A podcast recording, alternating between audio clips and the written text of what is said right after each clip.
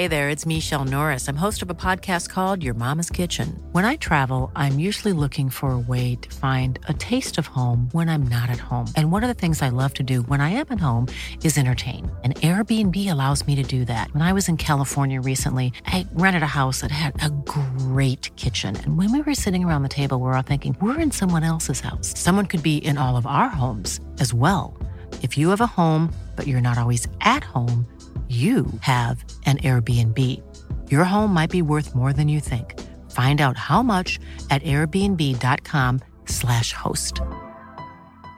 Many of us have those stubborn pounds that seem impossible to lose, no matter how good we eat or how hard we work out. My solution is PlushCare.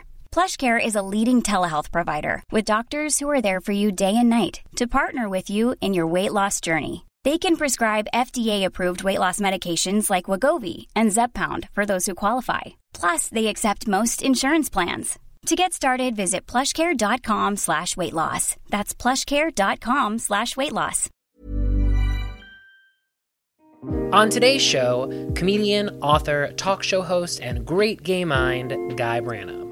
Branum discusses his support of former mayor and incoming transportation secretary Pete Buttigieg. And now the boys with fun accessories in Brooklyn like to scoff at the assimilationist identity of a Mr. a, a Mayor Buttigieg, soon to be Secretary Buttigieg. But like a fucking place at the table was not there for a very long time.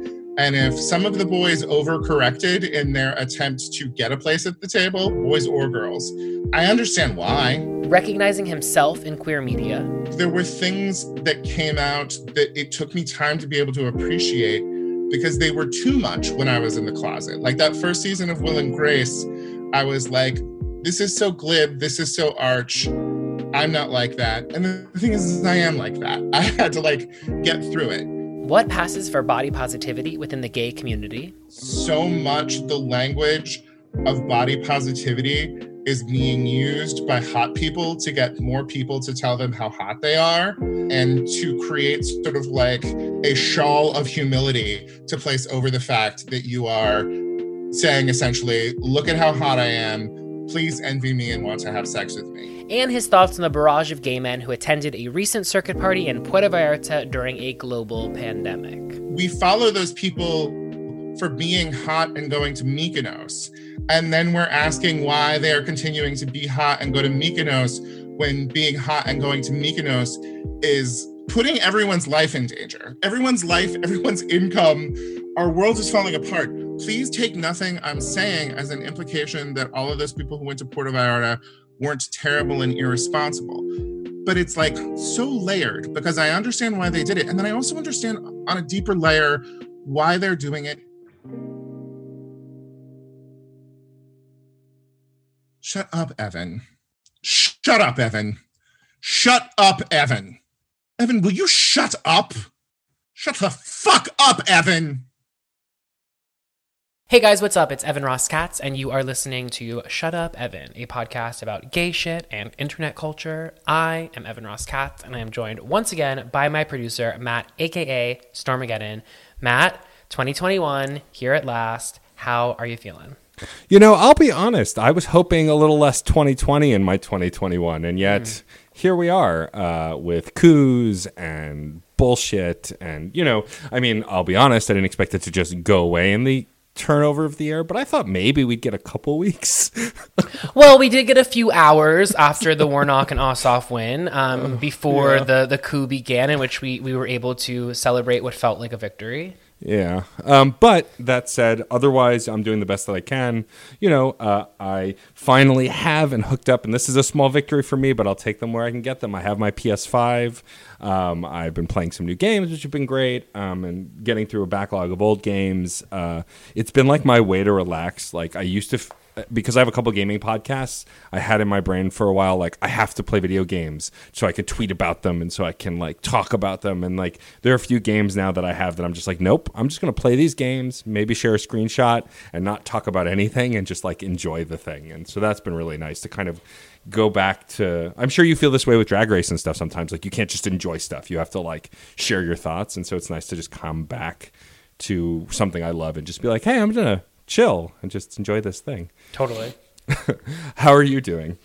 I'm good. I uh, I'm prepping two big uh, events, uh, seismic events in, in my life uh, for next week and the week after. So uh, by the time this episode comes out that evening, so Tuesday evening, I will be making my late night television debut as a guest on Watch What Happens Live, which is like.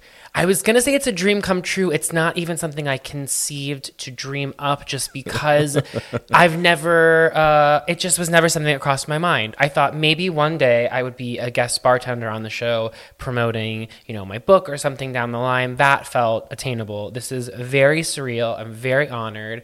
I am going to choose excitement, not nervousness. Um, and Sure. so we'll see how things go. My goal.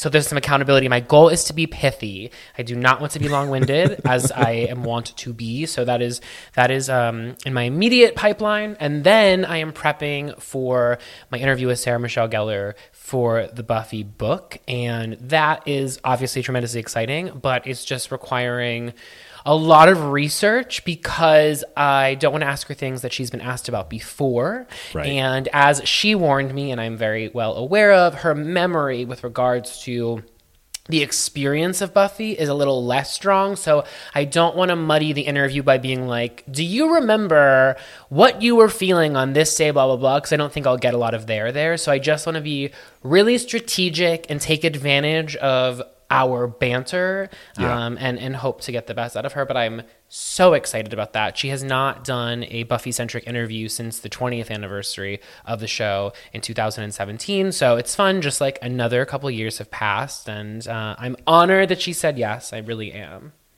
That's amazing. I, I'm very excited for that. I I just it's fun to see a friend's dream come to fruition. We don't always get to see that, and this is one of those dreams, and so it's really cool to see that. Before we get into some headlines that I know you are going to have thoughts on, um, maybe we should talk about where we've been for the last few weeks, just real quick. yeah, we should. Um, so, being uh, as transparent as we can be, we had an episode prepped for two weeks ago that was all ready to go, and the guest was in the middle of a bit of some backlash over something that they had done and asked if we would hold the episode. And out of respect for our guest and feeling like the timing just didn't feel right, we decided to pull the episode. It will probably air later on in the season, but I think for me, it was one of those moments I felt, and you know this, Matt, I Yeah. felt very nervous about the episode leading up to it because it just didn't feel, we had taped it a while back and it, it felt, it had gotten really stale really quickly.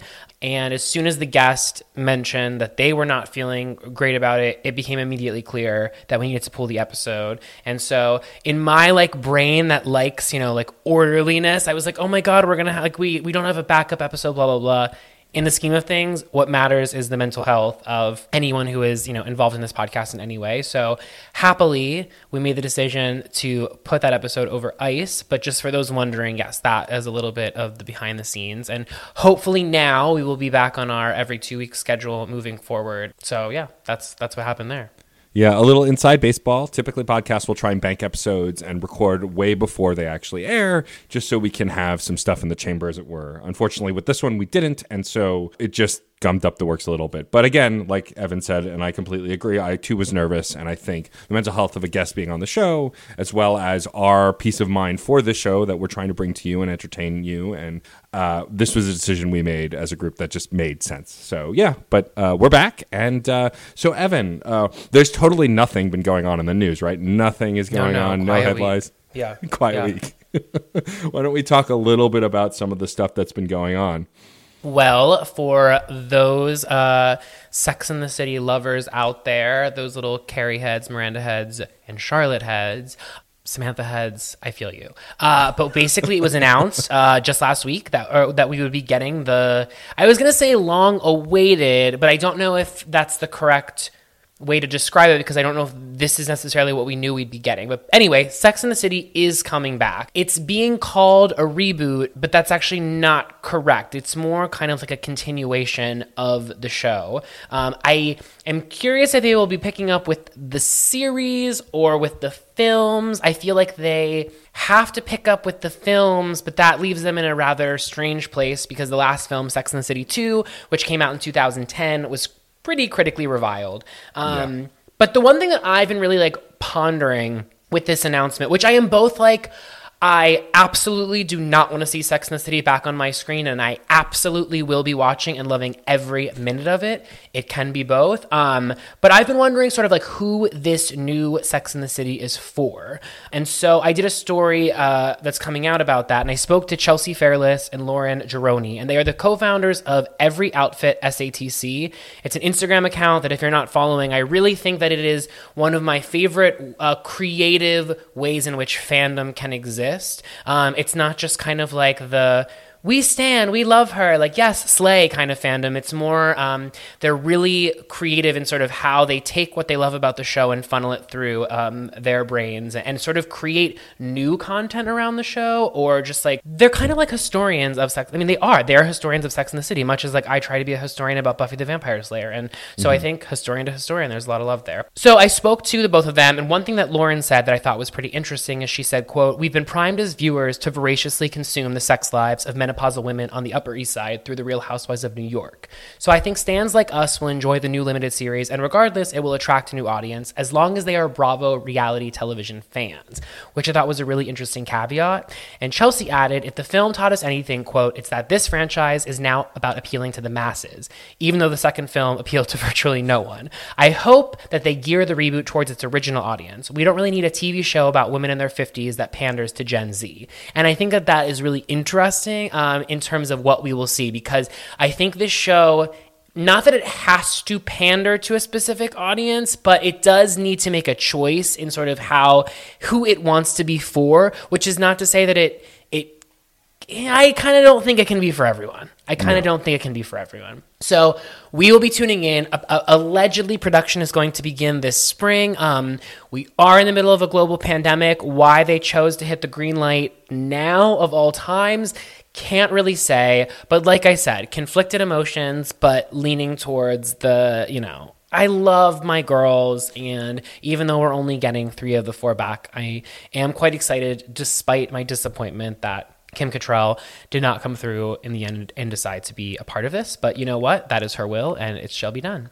Um, the other thing I wanted to touch on really quickly, because I've gotten a lot of DMs about this, is the Armie Hammer drama. So basically, the very, very short version is that earlier this month, an anonymous Instagram account called House of Effie began posting what appears to be Instagram DMs with Hammer. The messages that they've posted screenshots of are quite explicit and kinky in nature and describe a master slave relationship between the two. In one message, he says, allegedly, quote, I am 100% a cannibal. I want to eat you. Fuck, that's scary to admit. I've never admitted that before.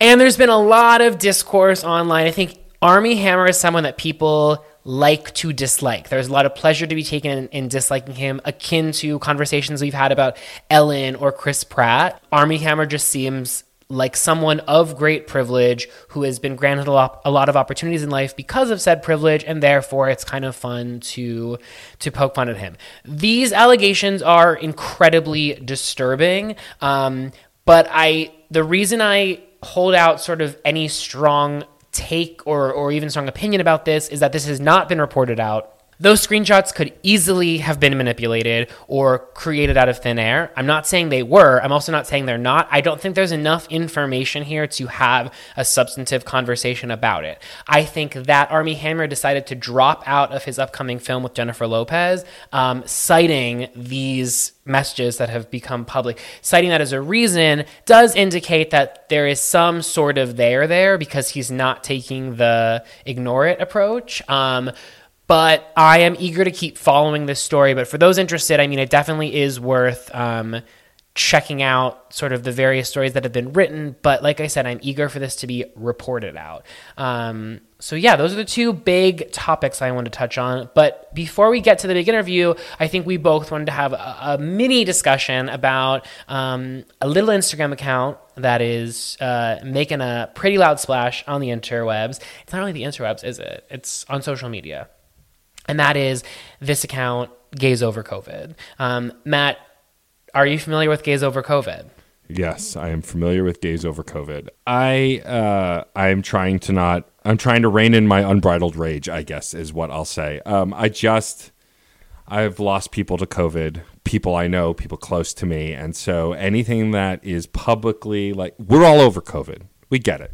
Like we're all over it. We don't want we don't want to be home as much as you don't want to be home. But this account, it just makes me angry. Uh, I don't, and I don't know what else to say about it. I mean, I mean, there's so much more to say about it, but I think for me personally, I'm just, I'm just so angry at the irresponsibility of something like this. So wait, uh, just so I'm clear, you are you're angry at the the people that gays Over COVID is exposing, or you are angry at gays Over COVID for exposing them? Just because I think we need some clarity. Oh, sure. So I'm more angry that people are still doing stupid shit. Gays over COVID and like exposing people who are doing stupid shit. Of course, like I am all for. I am just frustrated with the people hmm. who are still going out in a pandemic, are still partying, are still doing living their normal lives while people are dying. Like that's the anger and unbridled rage. And go, Ga- gays over COVID is bringing all of that to light. And so you know my feelings are just kind of a whirlwind around it. You know, of course, I want to expose these morons who are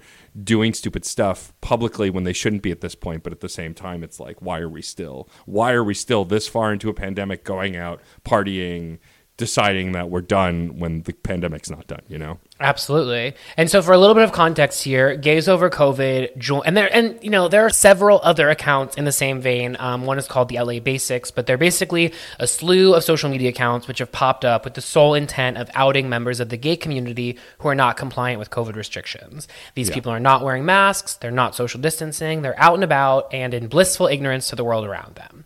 The account, I know for specifically with Gays Over COVID, it analyzes Facebook location data, Venmo payments, and even releases boots on the ground reporting, which is especially interesting in that it begs the question of why the person filming this and ostensibly trying to out someone is in fact participating in the same dangerous behavior.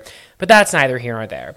You know, I think there is a very legitimate argument to be hashed out over the legitimacy of shaming as a tactic. And it's something that has uh, generated a lot of discussion online, with many people seeming to take a hardline approach, which is either shaming good or shaming bad. Right. I am not a proponent of shaming. However, I am a proponent of actions that could be construed as shaming and thus some nuance. I find it comforting uh, in a way to channel my own anxiety about the pandemic into frustration. That is my own form of catharsis. I'm angry at these people, yes. But when I post about them, and again, I'm only speaking for me, when I post about them, it's more out of frustration than it is anger. And I think that's important to sort of uh, to understand. I'm frustrated seeing friends of mine making, or strangers, making stupid choices that endanger their lives and the lives of and the lives of others. I also understand the desire to move past this pandemic, to put it in the rear view, and to get on with life. I don't condone what they're doing, but I can't feign surprise or pretend that I don't understand the underlying desire because I too share it. And so I think that that to me is an, an interesting aspect of this conversation in that there seems to be a lot of pointing and laughing.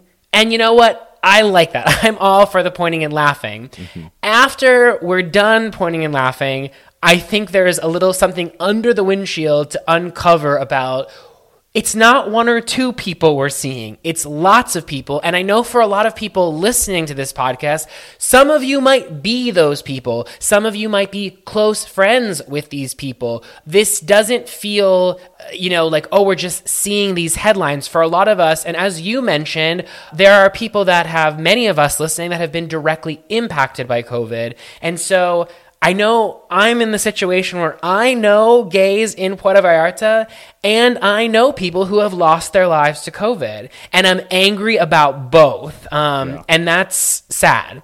I wanted to read a quote from the Alliance for Justice press secretary Zack Ford, who did this really fabulous thread on Twitter about this. Um, and he said, quote, I think it's reasonable to hold people accountable for needlessly endangering others, but perhaps especially when their capital is attention, admiration, and popularity.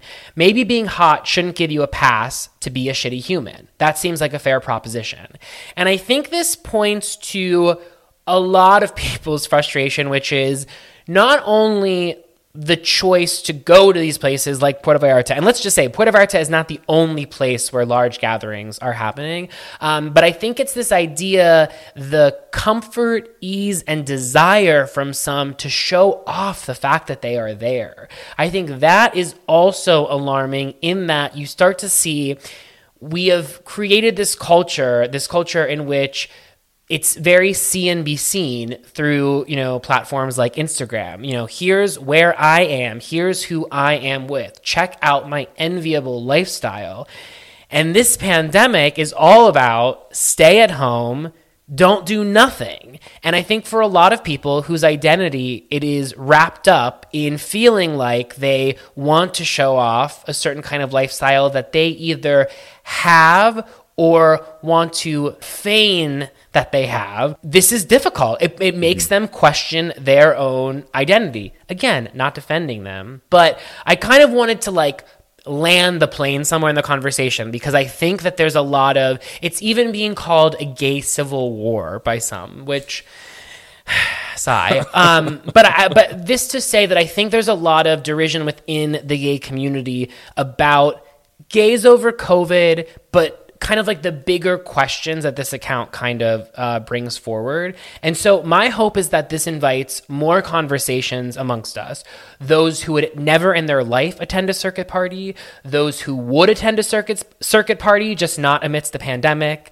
Those who considered it but ultimately decided to be smarter, those who chose to go and now regret it, and those who went and see nothing wrong with it.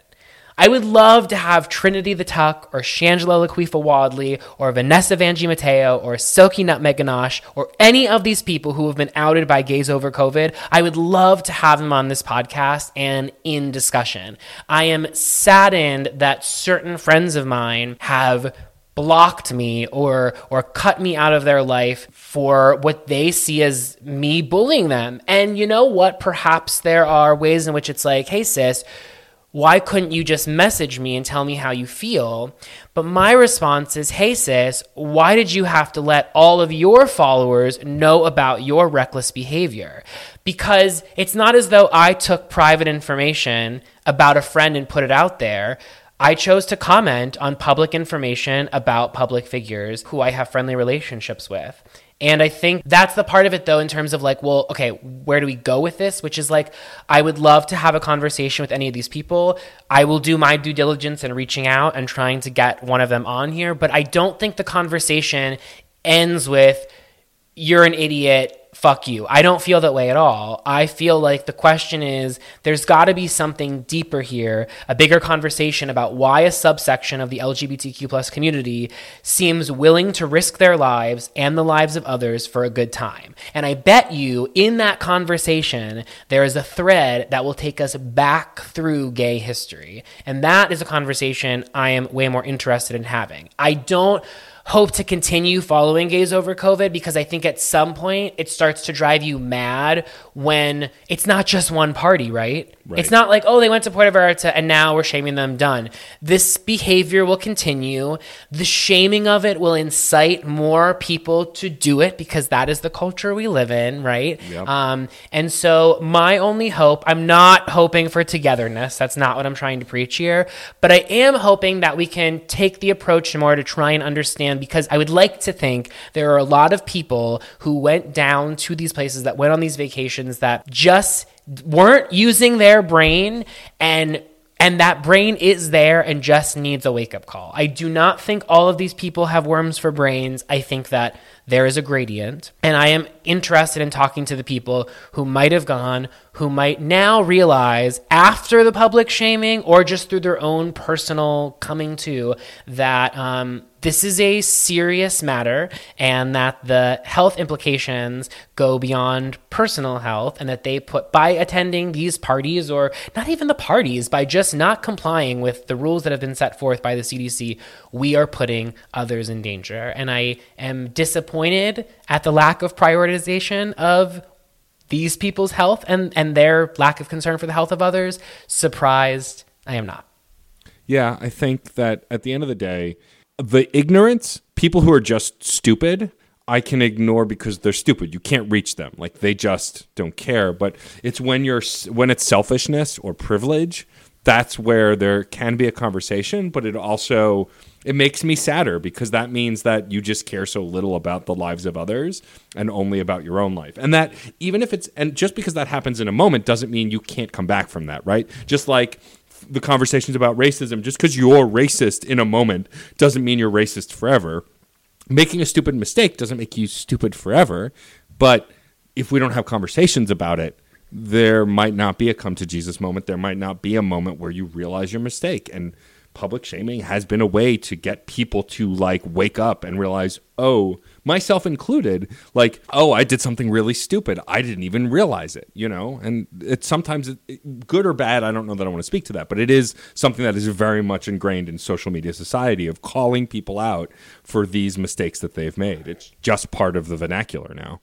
Yeah. And I think, and, and we get into this in the conversation with Guy, but I think that all of this stuff that's happening, it requires some workshopping in terms of our own excavating our own immediate reaction to it, mm-hmm. our own ability to you know generate empathy towards others, our desire to understand those within our community whose whose beliefs don't align with ours. I mean, and then also what you spoke of too, which is the privilege, the the implicit privilege of being able to go to Puerto Vallarta and put all of this out of your head. Yeah. And so I think one of the great things about this conversation with Guy is, and he says this, but it's like in getting to have a conversation that's not in the comment section of social media and oftentimes, you know, dialoguing with a, you know, a headless torso or, or someone without, you know, even a picture of themselves in being able to have these conversations i think the the nuance that's needed is able to come out just by having more of a back and forth and also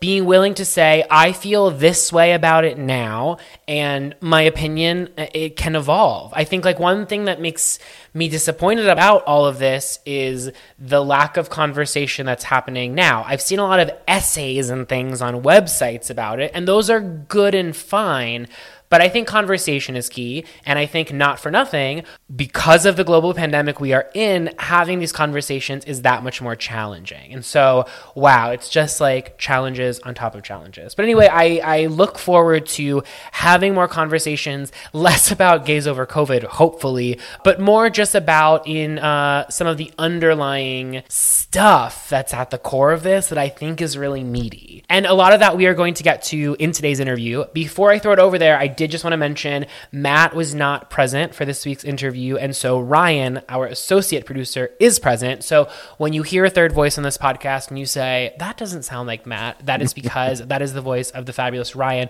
who does a lot for this podcast and is just not vocalized because he does so much of that behind the scenes magic stuff, of which uh, I couldn't even uh, comprehend. Um, but I'm grateful for. Uh, but so, Matt, anything else you want to add? No, I think you covered it. Great. Without any further ado, I am very excited uh, to get the perspective of my friend and fabulous human being, Guy Branum. He is a comedian, author, and talk show host whose screen credits include hosting HBO Max's talk show The Game Show, as well as his recurring segment No More Mr. Nice Gay on Totally Biased with W. Kamau Bell, and as staff homosexual on Chelsea Lately. His other television credits include At Midnight, The Nightly Show with Larry Wilmore, The Meltdown with Jonah and Kumail, Road to Roast, and Debate Wars. As a TV writer, he spent three seasons writing for Hulu's The Mindy Project and was a producer during the show's last season. Additional writing credits include Punk'd, Awkward, Another Period, Billy on the Street, and E's Fashion Police. He is also a writer on the upcoming Amazon Prime series adaptation of A League of Their Own. His memoir, My Life as a Goddess, a collection of personal essays, was released in 2018. Comedian Tiffany Haddish called the book, quote, smart, fast, clever, and funny as fuck. He is just that clever, biting, introspective, incisive, and quick witted. He also, to borrow another term from Haddish, is funny as fuck. He is the great Guy Branum. Guy, thank you so much for being here. How are you? Thank you for having me. It's very exciting to be here. It's always fun to have social interactions during this time of solitude. I concur. Tell me, how have the last, we're nearing 12 months now, how have the last 12 months of quarantine and COVID living, how have they been for you? I mean, it's horrifying. We're going to be unpacking this for years if we don't die. Like there are so many things that I never would have expected to get that I got. Like I was able to go up to my mom raises my niece and I got to go up two times for like a month at a time and like have this quality time with my niece that she's like get it, you know, was going to go to college when people can go to college again.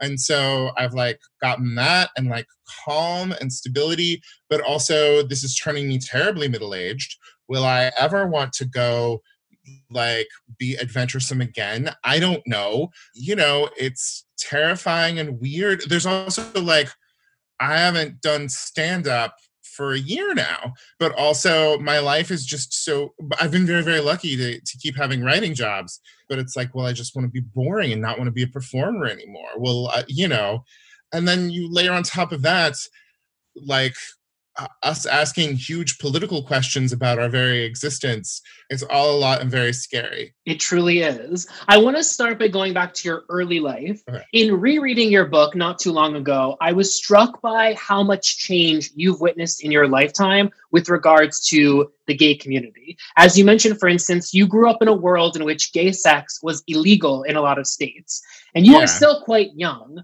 what are some aspects of otherness that you felt back then that still stick with you today? I mean, you know, it's really hard. It was very sweet of you to say I'm still quite young because otherwise I would be obliged to say thank you for calling me old.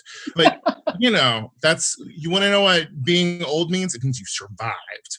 You know, I think it's just hard now to really wrap our heads around how much gayness was sort of unthinkable, something that you weren't allowed to like talk about or or sort of address. And and there's the fact that like it, it had been alienated from society for all of time in so many ways, but in 83 you have the AIDS crisis really coming out and America getting even more scared and more politicized about you know trying to to hide homosexuality and then also you know, this really sort of transformative thing of, for the first time in history, being a gay man became visible in this very interesting but very terrifying way as people got symptoms of, you know, an active HIV infection.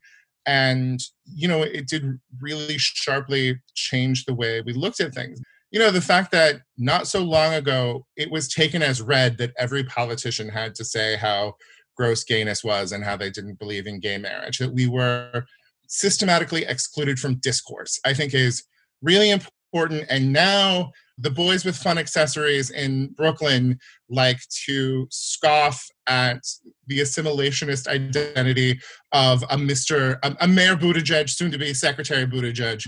But like a fucking place at the table was not there for a very long time.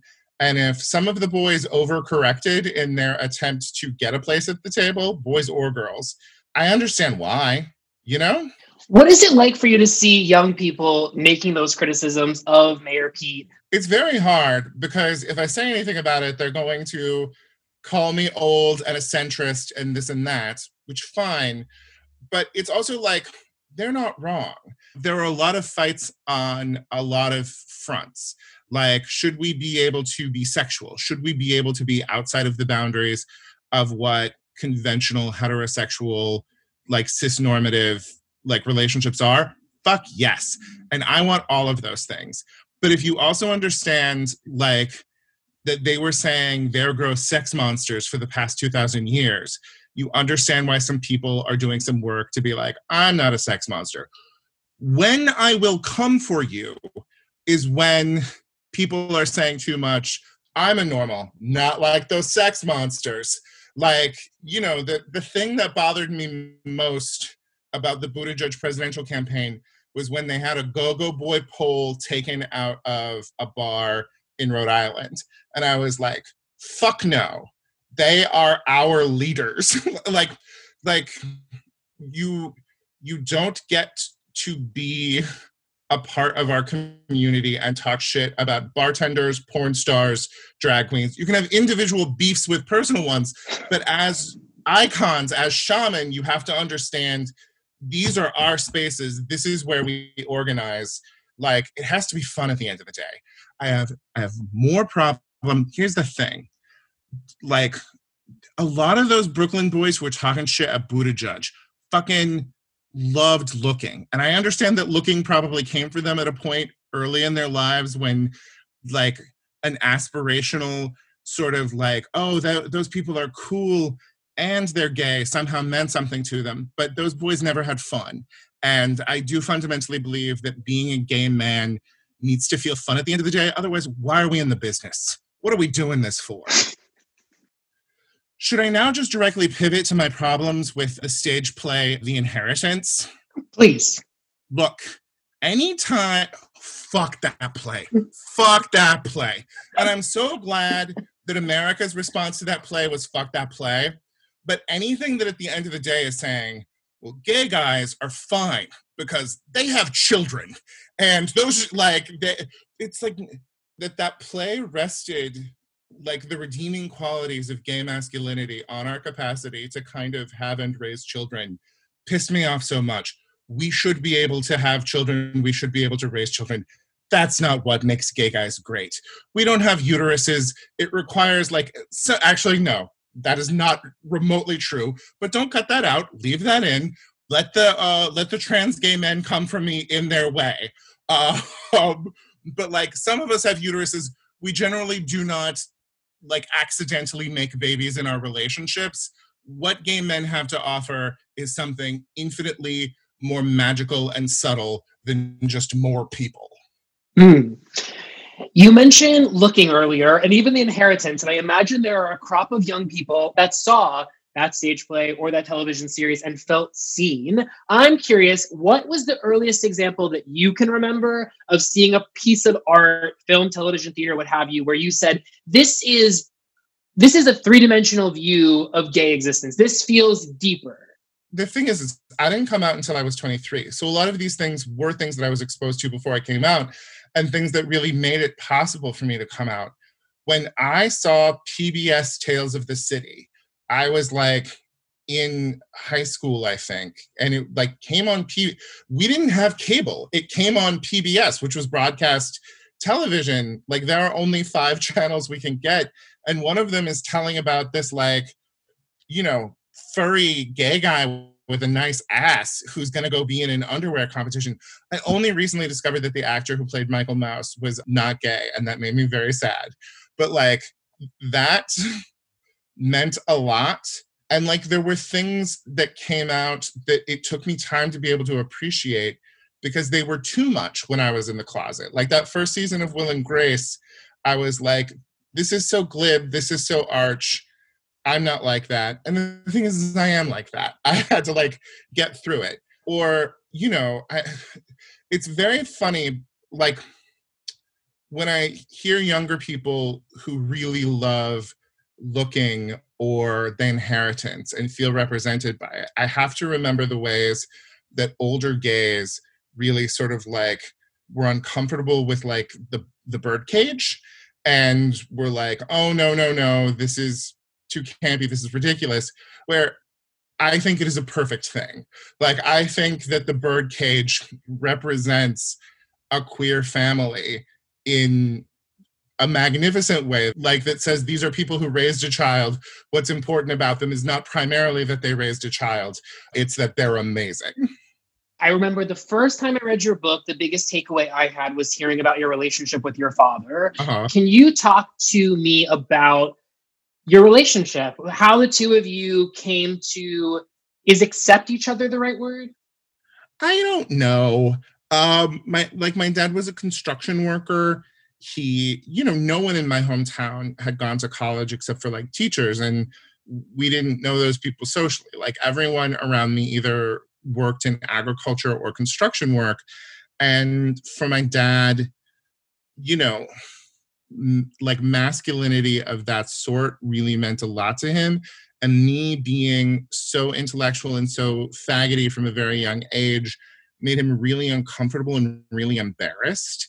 And so there was a lot of tension there. But, you know, I, I think we came to understand each other as time went on. A lot of it was like we weren't in each other's faces as much. We weren't constantly having to deal with each other, which gave us the space to appreciate each other. And I also think my dad just grew up to a point because my parents were also like they were 19 when they had my sister they were 24 when they had me. It's horrifying to think about how young they were when they were having to navigate these things and they did live in a world that was telling them that homosexuality was terrible and should be avoided at all costs. Um, but like i think he got to a point where he realized that he had the option to like me and love me and he like took that on a little more and it's been weird since he died because you know i one of the chapters in the book is about my relationship to him and i am frank from my perspective and that is not always the most like laudatory of of lights to cast on him and i feel bad about that I got two really great pieces of, of advice when my dad died. And one of them came from Mindy Kaling. Mindy Kaling said, You will be surprised by how much your relationship will continue to grow. And I think that I have been surprised by how much my relationship continued to grow. And part of that was putting something like that ch- chapter of my book out there. It underscores a delicacy in our relationship, if that makes any sense to you. I feel sh- like I put something very sensitive out there and it continues to be sensitive because I'm self conscious that I let other people look at it. And I think that there is something beautiful about the fact that it continues to be sensitive. And I am not, don't have an ossified view of who he is or understanding of who he is. I understand that it's still something I need to be respectful of and, and hmm. careful about. Yeah, I have to say, in reading those chapters, it was very resonant for me to read such a complex relationship and one that was clearly still being worked through in your own mind. I remember reading that thinking, wow, I have not read enough about gay men talking about their relationships with their parents, specifically with their fathers, because it is complex. And I remember, I don't know if cathartic is the word, but I felt represented in a way in reading that chapter that I had not felt before. Oh, that's very sweet. You also talk at length in the book about your identity as a fat man. And just for uh-huh. clarity's sake, that is a word that you use. I just want to make sure that yeah. people are understanding. When did you first start to realize that the discrimination fat people endure is acutely heightened within the gay community? Oh, well, I mean, lack of representation um, was one of the things at the very beginning. And in a world where people are saying, oh, all gay men are hotter than straight men, all gay men have perfect bodies. You do just sort of wonder how would I fit into this and what place is there for me? That said, it wasn't until I actually entered a gay bar. I honestly kind of didn't think it would be that bad until I, I like actually got to gay bars and like online negotiation for sex with gay guys before I realized just how frank and upfront people would be at their distaste or revulsion for me. And, you know, it's not great, but I also think that that has made me have to be aware of the processes that go on in a guy's head when they come out. The sort of sense of what you're giving up and what you think you're getting it's made me think a whole lot more about that and the way that like the way that 15 year old hopes and dreams live in the heart and mind of every gay man. And like i have to understand and appreciate it.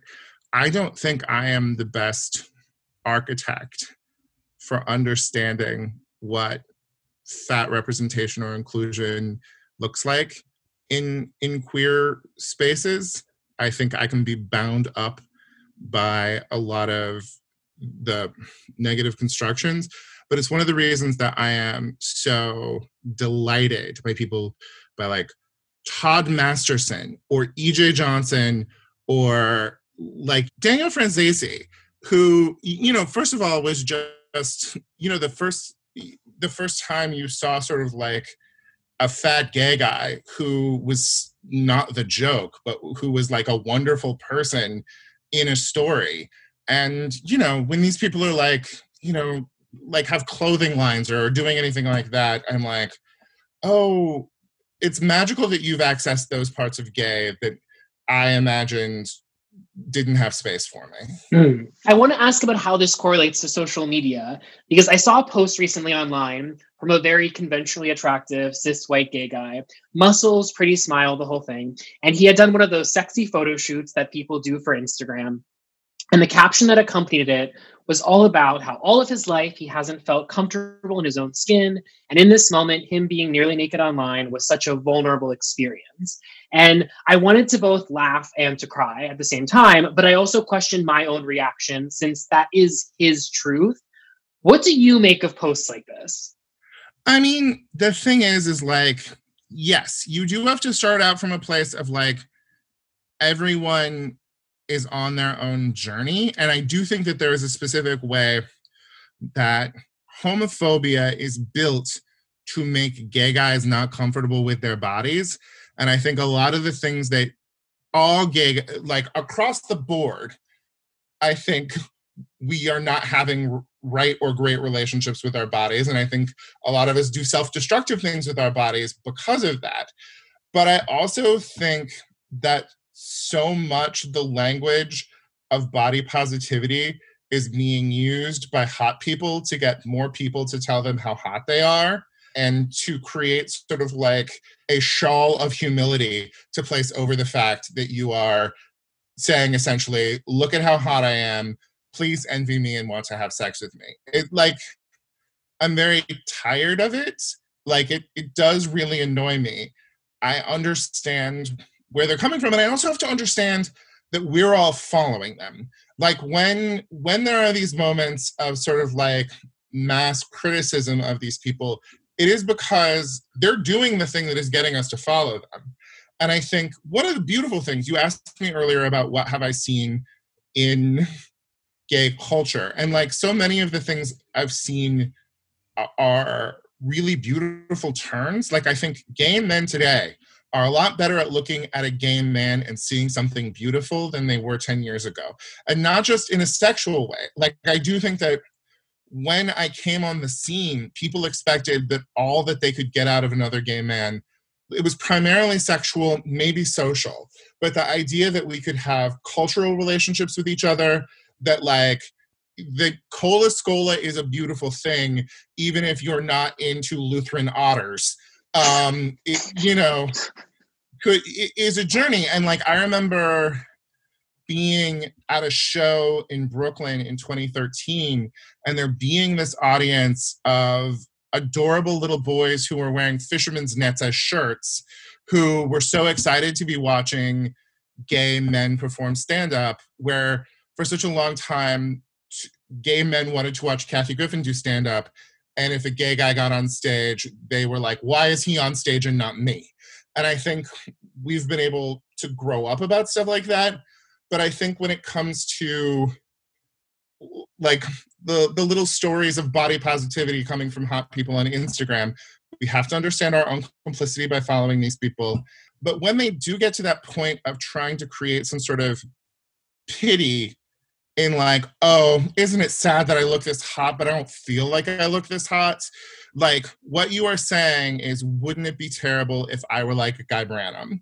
And I don't think that that story needs to be told quite so much. I think you and your thick, thick pecs can have an existence on their own without having to contemplate how much dangerous or, or more terrible it would be if you were like me. I also don't necessarily need um, hilarious stories of your fat girl on the inside.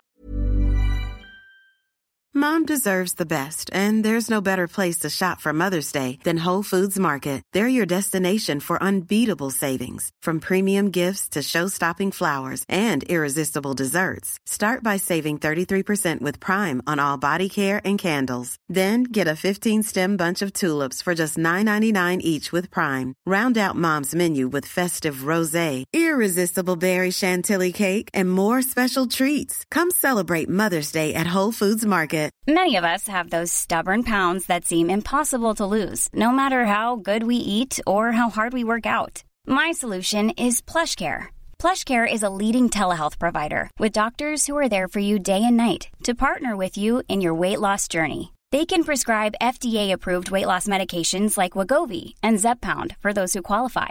Plus, they accept most insurance plans. To get started, visit plushcare.com slash weight loss. That's plushcare.com slash weight loss. I do want to ask you something about that specifically with what we're talking about now, which is the sort of idea of it is who we are following. On December 30th, influencer Kyle Krieger posted a side by side photo of a gay doctor named Tyler Spillane, because on this podcast we name names, who had gotten his first shot of the vaccine, only to then be seen snapping photos in Puerto Vallarta. Krieger intended the post as a call out to highlight the hypocrisy at play you quote tweeted that and added something that's stayed with me for weeks since. You said, quote, there are a lot of gay doctors and nurses who are responsibly quarantining until their second dose, and those gays don't have perfect abs and or are women, so you don't follow them on social media. We are responsible for our, our own democracy. Brilliant. Can you break down for me in detail sort of what you meant by that? Um, what I meant was I follow those people too. I'm not behaving as though I am better than this. We follow those people for being hot and going to Mykonos. And then we're asking why they are continuing to be hot and go to Mykonos when being hot and going to Mykonos is like putting everyone's life in danger. Like it is like everyone's life, everyone's income, our world is falling apart. Please take nothing I'm saying as an implication that all of those people who went to Puerto Vallarta weren't terrible and irresponsible but it's like so layered because I understand why they did it. And then I also understand on a deeper layer why they're doing it. Like, there is a whole world of gay people whose life it is to maintain their perfect hotness in exchange for that week they get to be on an Atlantis cruise and that week they get to be in Puerto Vallarta and have sex with people who are having sex at the same grade level as them, you know? And I like, one of the things that was interesting to me about that sort of coming for those gay guys is that so much of the time it was hottish gay guys who have creative jobs in Los Angeles or New York talking shit about slightly hotter gay guys who have less actualizing careers who live in Kansas City or whatever and sort of saying they're the wrong kind of hot and a little bit I'm the right kind of hot. And like, look, I know fucking people like I remember my trainer when COVID started, it was like he was like, what am I living for anymore? Like this is, you know, that's his schedule of his year. That's what he's doing.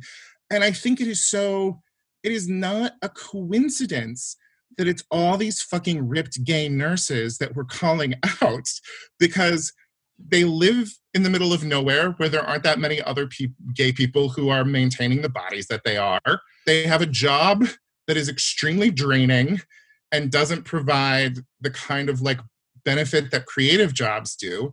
I understand why they're like, give me this fucking week.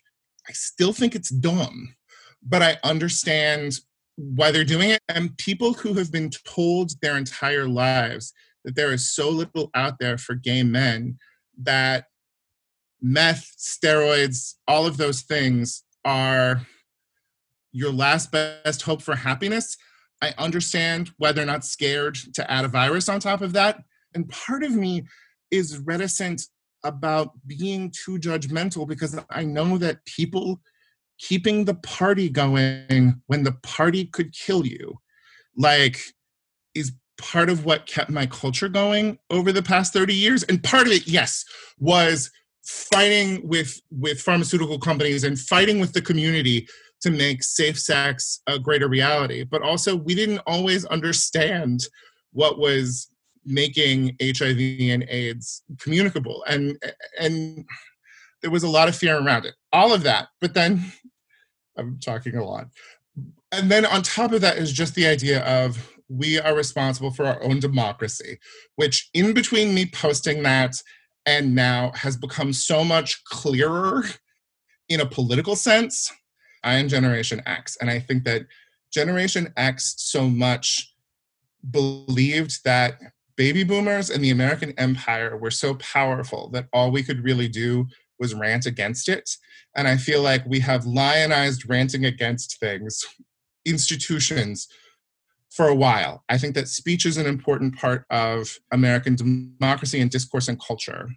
But realizing just yelling at things is not enough. Like, we have to keep this shit going. If we're not keeping American democracy going, ain't nobody. If we're not keeping gay culture going, if we're not being smart about it, nobody's going to do that for us. And I think that the problem with gay male culture is that what it was 30 years ago, 40 years ago, was people dipping their dick in to get their dick taken care of and then going back to their safe life where they weren't identified with gay stuff and really taking a cafeteria approach to gay culture for a lot of people. And I think what we have to realize is if we want a culture and a world that we can be proud of, we need to do a little bit more than that. Yes, follow your hot gay doctors. Why else are they working out that much? also, you know, follow Reed Bryce, a trans gay stand up, com- like a trans gay man who's a stand up comic. See something a little bit outside of yourself. You know, like, want more for this world than your dick being hard so that you don't get scared and confused after you come and your dick won't be hard for a couple of minutes and or seconds you guys are very young um, but you have to sort of like examine your life outside of just a hunt for um, more erections. Well said. Let me ask you this. I think there's a reason why you went on for so long just now and on several different tangents in a good way which is to say i think it's because there are a lot of there's a lot of emotions flying right now yeah. that that deserve nuance, that deserve excavation, that deserve deeper conversations. And my sense is from what you said just now, it's that not enough of these conversations are being had. This idea that just posting a side by side of some doctor in Puerto Vallarta and calling him out is not doing anything to advance the conversation farther or examine why he went there in the first place. Do you feel like besides the conversation we're attempting to have now are you seeing any articles or stories or groups of friends or comedy specials or, or anything that you think is attacking the bigger conversation that you're trying to have? Um i don't think so because right now we're built for glib conversation and i would say one of the sad things is that right now we can't be at a bar with eight of our friends yelling at each other.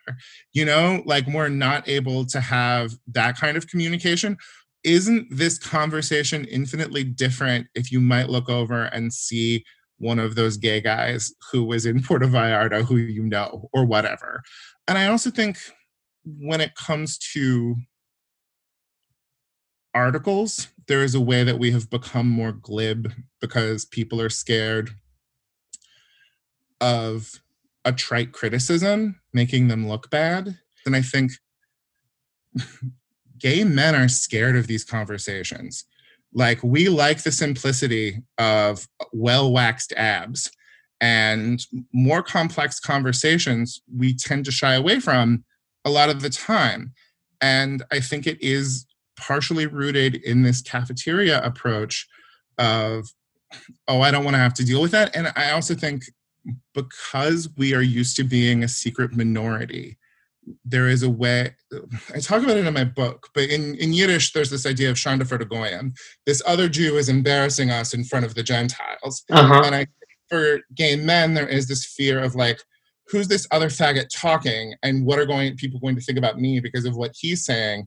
The problem with looking and all of these shows is that they feel like they're having to do PR for gay men while representing our lives. And you kind of have to come to a point where you're like, I'm not scared of what people will think about me. Like at the end of the day, they need to understand that, like, we fuck in the asshole and do lots of other things with assholes. And like, we're not going to apologize for that or pretend it's not true anymore. Mm. You know, this makes me think a little bit about Drag Race because one of the great things about that show consistently for me has been watching these 13 seasons and watching these entire cast of queer people come in every season, with unique experiences, all their own, and interacting with a workroom full of other queer people. And I feel like one of the things that that show has been able to facilitate is a lot of interpersonal conversations amongst queer people that go mm-hmm. places that I had never before seen in scripted or reality because it was just a room that both felt safe but also had 13 queer people's stories within one room my former podcast co-host karen tongson a very distinguished queer scholar at usc once said there were no real lesbians on television until top chef. And i think that like yeah it, it takes actual factual real gay people getting to talk to each other. And i think we do love to talk shit about rue and her fracking. And you know Rue loves to fight some fights with people that he doesn't need to fight fights with. the amount of representation of gay people, gay men, and in a couple of cases, women from different backgrounds. Like, you know, having seasons where you've got people who are like talking about their jail time and then these little boys who have only lived in a world with drag race and whose moms design their outfits for them. You know, like, I think it is beautiful to have all of that stuff in one place. I'm actually working on a, a pilot now for NBC. like, the thing is, is like I never imagined I would get to tell something that was my story, specifically not in that mainstream of sort of like a forum. It wouldn't have crossed my mind. My job is to write funny jokes for ladies. And fucking Sean Hayes and his producing partner, Todd Milner, were like, no, you do something that's you, and we'll help you with that. And it was like, you know, good fucking job. Like, good fucking job, Sean Hayes, that you are in the place that you are and you're trying to move the ball in that way. Wanda Sykes, who produced my talk show, like, a, there are stand ups who have come out of the closet. Wanda Sykes is the only person of that level who talks about her fucking life in a real fucking way. And I think part of it needs to be us being less scared hmm of being real. And there are good reasons that people are scared to be real. I am not denying that. I'm just saying the people who weren't scared to push some buttons, the people who weren't scared to transgress. And we need to realize that the people who took dangerous steps deserve some respect, even if they are not the most right or correct with the fights we're having now, because they got us where we are. Not saying we should tell them that they're 100% right about everything, but I'm saying respect that grandma and grandpa might still be fighting a war from 30 years ago. Mm. This makes me think we had Raja on from the winner of season three of Drag Race earlier this season. And one thing that she said that I thought was really resonant was that at the end of the day, she respects RuPaul. And she mentioned, you know, there are some things that she disagrees with about Ru's opinions about certain things or how Ru acts about on certain issues. But at the end of the day, it's about showing respect to our elders which is something i think it's it's very easy and trendy and it's very easy to have a viral tweet in which you shit on rupaul because that's the popular thing to do. But it really begs the question of is there truth behind that? And is that really is it really it's just easy right? It's trite and makes you feel young which is a thing that we prioritize. But one of the things is we're not great at having like forebears around us about having sort of cultural like ancestors because there's just a generation of men who were gone. Like we did not learn how to have like 60 year olds like the have you read the novel less Mm-mm. it won the pulitzer a couple of years ago. It makes me mad that more gay guys haven't read it but it like arthur less i think that's his name he says he's the first gay man to be middle-aged and it really is this sort of like adventure of people having to figure out like we all know what a gay 25 year old does. What the fuck does a gay 45 year old do? A lot of the time continue to look pretty much like a gay 25 year old which is impressive and dazzling. But we also you know we have to understand that we have to have meaning beyond hotness. That does not mean we have to sacrifice hotness. Hotness is a very beautiful thing and it's why we all got in the game Hmm. Let me ask you something really quick. So I'm struck throughout this conversation, and you mentioned earlier that when you were younger, you know, your dad had to grapple with the fact that you were an intellectual and sort of meeting you at that level. And in this conversation right now, I'm struck in talking to you by how smart you are. And I I have a little bit, and this is my own shit to work through, but of feeling like I am not quite up to snuff with Guy Branum. Even the novel, no, no, no, but like hear me out. But the novel you mentioned, it's like you say that, and I'm like, God, I should have read that. And I'm just wondering what it's like from your perspective to how do you interact with people? I don't want it's eh, that are not as intellectually adept as you are without making people feel stupid. And, and, and I want to say, by no point in this conversation have you made me feel stupid.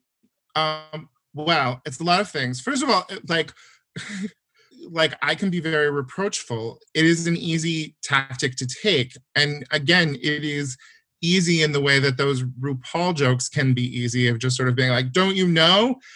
And that's hard it's not a good thing. I'm terribly, terribly condescending, and I have to work on that and deal with the fact that it's not my goal, but sometimes I can seem that way to people. I didn't go into a respectable field, and I like I like being in a disrespectable field. I like that the job and professional world I have chosen is more people taking stabs than it is people trying super hard to be right. And i think that that part is fun and good. Like the end of the day my job is jokes. And like that makes me more comfortable and i hope that it makes people around me more comfortable. So i do want to touch on gays over covid. Uh-huh. i want to start by contextualizing. This is an instagram account that was created by an anonymous person or group several months ago that posts photos and pictures of gay men not complying with stay-at-home orders social distancing and or mask wearing protocols. It regularly tags the men featured whose comments then get barraged with callouts as of this conversation, the account has amassed over 125,000 followers and has been both lauded and criticized for its efforts. So, with that said, as is becoming the great debate in, in the gay culture at the moment, where do you stand on the gays over COVID conversation? I follow gays over COVID. And part of the reason I follow gays over COVID is because they are constantly posting photos of hot gay guys doing stuff on beaches and like it is a complex emotional situation of like schadenfreude i don't is it schadenfreude? You're just sort of like you're glad that they're getting called out. You're horrified that these people live this life where they're not like they're not thinking about the covid of it all. And i think part of it is about it's a really interesting examination of why we instagram.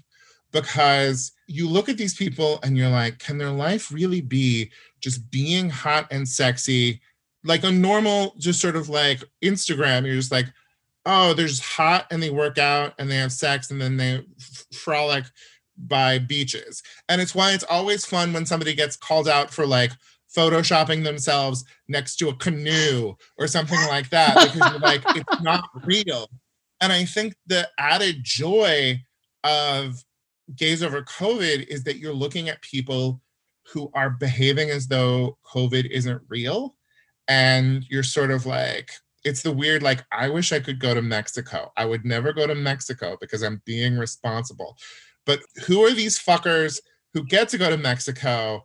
And must they be necessarily dumb and evil because they are hot and having the fun that I can't have? Mm. Like, at the end of the day, let us not forget they're dumb. like they're dumb and terrible for doing what they do.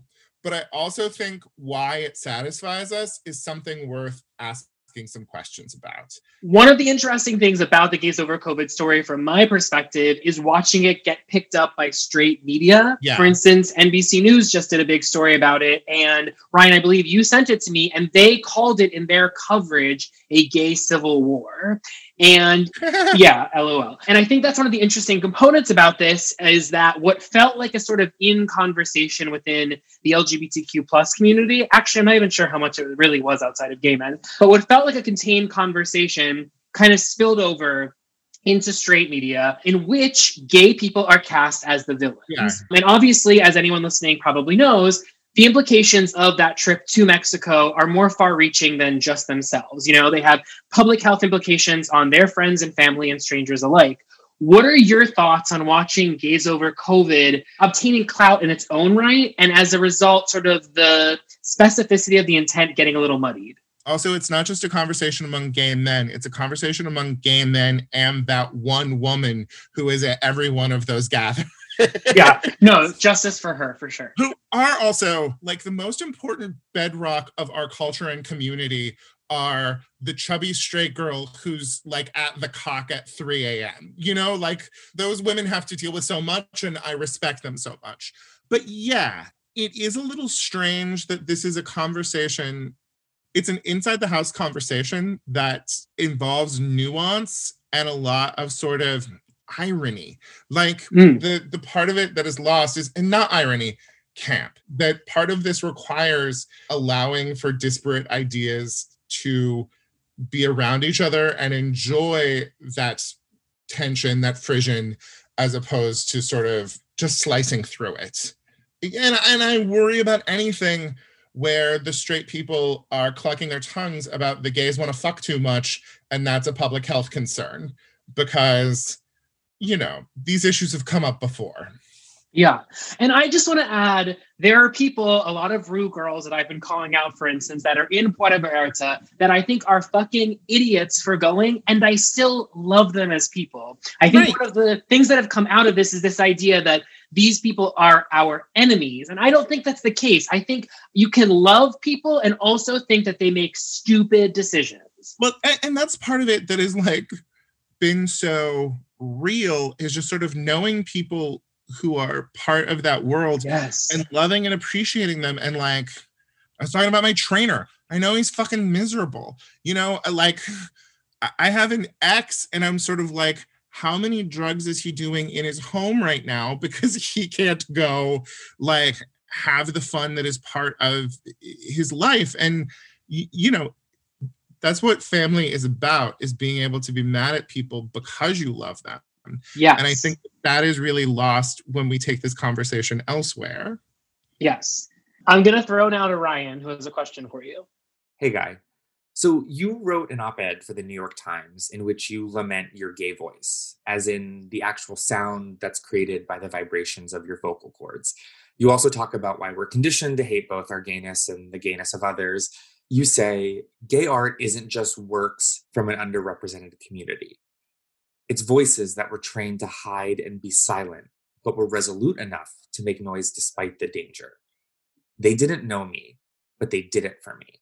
This really stuck with me, and not just the part about hating my voice, but this idea that we stand on the shoulders or the voices of the gay men or queer people who came before us, and that in our own act of creation or whatever it is we put out into the world, we become the foundation for the next group of gay men to stand upon. So I guess I'm curious how you view your gay voice thus far, what you think its impact has been, or if there are things you really hope to accomplish with it that you either haven't yet or are in the process of. Well, I don't feel old enough to be like, oh, well, this is my contribution. But here's the answer. Here's the real answer. Okay. I was at SF Sketchfest mm-hmm. and I had an interaction with a closeted gay stand up that just sort of made me feel uncomfortable and annoyed.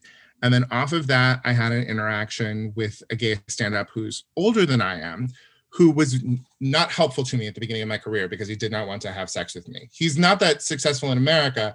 He is very successful in England. Uh, his name is Scott Capurro. I will just say who it is. It's Scott Capurro. Do it. And like Scott Capurro is so, so funny and I adore him he in no way acknowledged me or dealt with me because he didn't want to have sex with me when I was starting out. So I had these two interactions, and then I was at I was in a group of people who were talking, and there was a well-respected improviser and actor who had come out of the closet recently, and a couple of other gay people, and they were having an argument about whether the man who was making s'mores for us was gay or not. And he was super adorable and had like a blonde top knot. This was years ago when a top knot was a good thing. And he was just like as cute as the day is long. And we were having this conversation about the cute boy who was there. And I was sort of in my head about these interactions with sort of the various poles of gay performers who I feel uncomfortable with. And so I decided that I was going to deal with this moment by being the brave one who wasn't scared, splashing over and striking up a conversation with the gentleman who was making s'mores.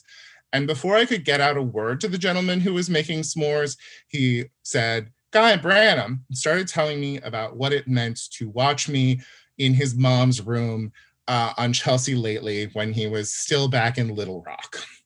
And it was just that moment of this is a thing that I get that these other people who also are gay artists and performers and who have done things and they get benefits, but like this is for me that I get to have people who and you know also like what a wonderful thing it is that this adorable boy with the blonde top knot saw the fat sweaty bald jew and was able to see something that was about him or related to him and just sort of having those moments is really really lovely. I will say that that is a benefit of my gay voice. And I think the other thing that is really nice is to be able to look at the little boys and girls and theys who came after me, who are having lovely moments, who are having beautiful things happen for them, and to be so happy that their lights are shining and to not feel like I am an over the hill person whose best days are behind them and who doesn't get to, eh, I gotta fucking, I gotta pilot at NBC. I'm doing fine but also fucking Bowen, fucking Matt Rogers, fucking Dave Mizzoni, like just a whole world and range of people who I know that they know that what they are doing is possible in a little way, among other things, because of me. And I also know that if I ever get drunk and ra- like wave my finger in their face about what they owe me, or what they should be doing they're to at least listen. Like or it's i feel i feel bad about that. There are ways that i feel bad about the pushy ant of stand-up comedy i have been but also we have to fucking maintain a culture. We have to like we have to fucking do a thing. Everybody's eyes need to be open. Everybody needs to be helping everybody out. And if somebody isn't helping everybody out i'm going to fucking tell you pull your weight. You know, the only reason straight boys have stopped saying faggot constantly on stage is because enough of us told them that's not okay. And I'm as proud of that as I am proud of Casey Lai or, you know, any other gay comic out there. I am proud of all the straight little children who have learned not to be terrible because we're going to talk back. Those are the things that that I'm proud of. And there are ways, Ryan, that I feel bad about the amount of time I have wasted, had to waste my voice on telling people don't do that. But I'm also exquisitely proud of what the results have been. Hmm. I want to wrap up with a few last questions. I want to talk about gay Twitter. Okay. Twitter did not exist for the three of us when we were younger. And I'm sort of fascinated by the difference between gay Twitter and Instagram. I don't even know if it's really called gay Instagram. I think Instagram's a little bit less with title, but I have an acquaintance who is quite popular on Instagram. And I know I said we name names, but I can't name him. But he recently joined Twitter and he has had a really rough go in terms of really? people criticizing posts of his that don't translate the same on the Bird app. Basically, he is very viral on platforms like TikTok and Instagram. And that same humor that he deploys, that goes very big on those apps, when brought over to gay Twitter, he is ridiculed. And I mean, he is ridiculed. And the biggest criticism that he's getting is basically, you are just a hot person. You are not a funny person. And all the affirmation you've got about being funny is because you are hot. And I'm just curious what your thoughts are on the difference between Instagram and Twitter specifically for gay people, specifically for gay men?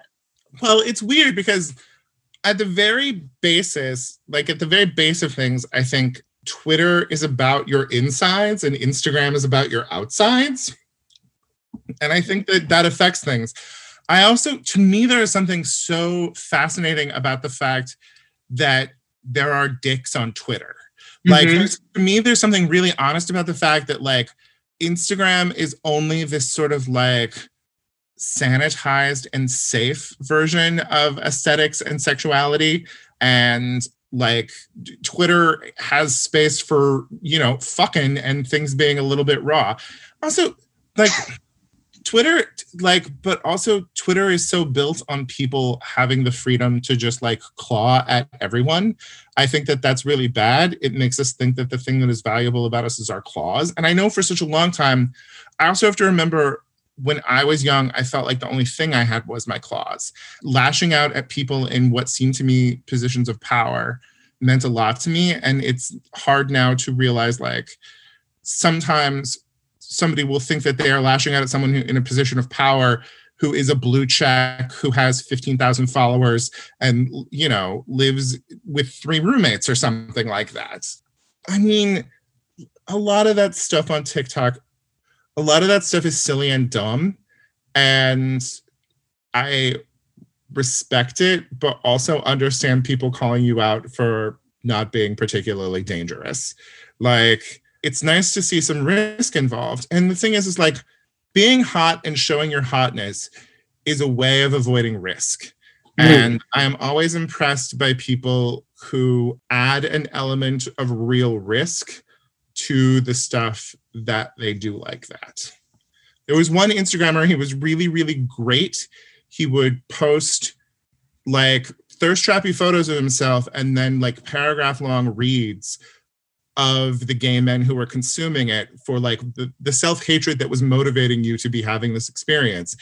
And he kept showing pubes or more and instagram kept taking away his instagram account. And so i think you know that's pushing at the boundaries of the medium and i respect that.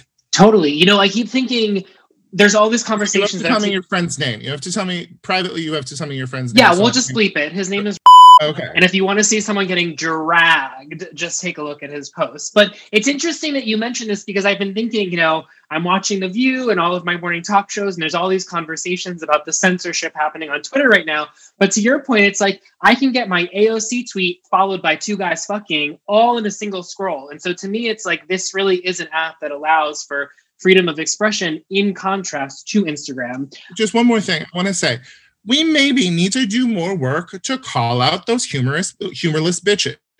Like when there are people who are too much just talking shit um, about other people trying to have a good time, maybe it's important that we call scolds scolds. I, I can be a scold sometime. I can too. So, my last question What is one of your favorite film performances that is not gay in any way, but is incredibly gay in every way? I mean, you asked me this question, you put me on the spot, and I like Madeline Kahn in Blazing Saddles is one of those things that in in torturing a heterosexual performance creates one of the gayest things of all time. Like it's so good. And like it, it's just so compelling. I, I never watch it and don't laugh. Like I I never watch it and don't laugh. And I would also like to say, okay, one of the true moments of what are these children doing that like really got to me was when Call Me by Your Name came out, there were younger gays who sort of bristled at it because they didn't see it as in involving gay culture being relevant to gay culture. It had gay sex, but did it have gay culture? And to me, somebody who had grown up on Merchant Ivory films, this thing that was written by James Ivory that was so steeped in sort of like classical Roman gay art that was ridiculous. But I realized then that you guys hadn't been exposed to the Merchant Ivory movies of the 1980s. Maggie Smith's performance in A Room with a View. Have either of you seen A Room with a View? No. Okay, it's so good. A Room with a View is basically E.M. Forster writing his gay spin on Pride and Prejudice. It, but there is an older maiden aunt who is judging this butt hungry young girl on the continent who's just like judging her and clicking her tongue at her the whole way. And in the end, is the one person who tells her, yes, give up your life and go get the the dick that you want. Like that dick is as meaningful as anything else this world can have for you here Maggie Smith, it's like the first of Maggie Smith's I'm an old lady performances. And we've benefited from 40 years of those. Mm. But uh, like, go watch Professor McGonagall be jealous of somebody else's sexual life and then urge that little girl to go get her some. It's so fun. And it's so funny. It's so funny. I will definitely be checking that out. Yeah. Guy, thank you so much. Before I let you go, I want to ask you how did this conversation go for you from your perspective? It was really really fun. Thank you so much for having me. When you asked me to do it, I was ex- I was excited and particularly excited that you wanted to talk about gays over COVID because it is something that need I can't express how I feel about that in a couple of tweets. And I am and we're in a place right now where so much of my social life is tweets or like having a conversation with one person and like being able to to do this was really fun and also made me work out some thoughts that I haven't been thinking all the way because they're all going on in my own head. Thank you so much for this. I really appreciate it. Shut up, Evan. Shut up, Evan. Shut up, Evan. Evan, will you shut up? Shut the fuck up, Evan! Shut Up Evan is produced by Matt Storm, with associate production by Ryan Killian Kraus and social media by Sean Ross. An extra special thank you to our Patreon supporters, without whom none of this would be possible.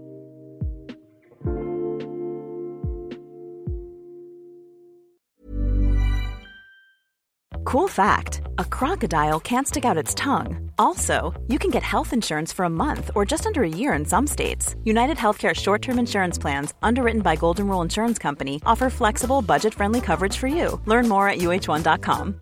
Imagine the softest sheets you've ever felt. Now imagine them getting even softer over time. That's what you'll feel with Boll and Branch's organic cotton sheets. In a recent customer survey, 96% replied that Bowl and Branch sheets get softer with every wash. Start getting your best night's sleep in these sheets that get softer and softer for years to come. Try their sheets with a 30-night guarantee. Plus, get 15% off your first order at bollandbranch.com. Code BUTTERY. Exclusions apply. See site for details.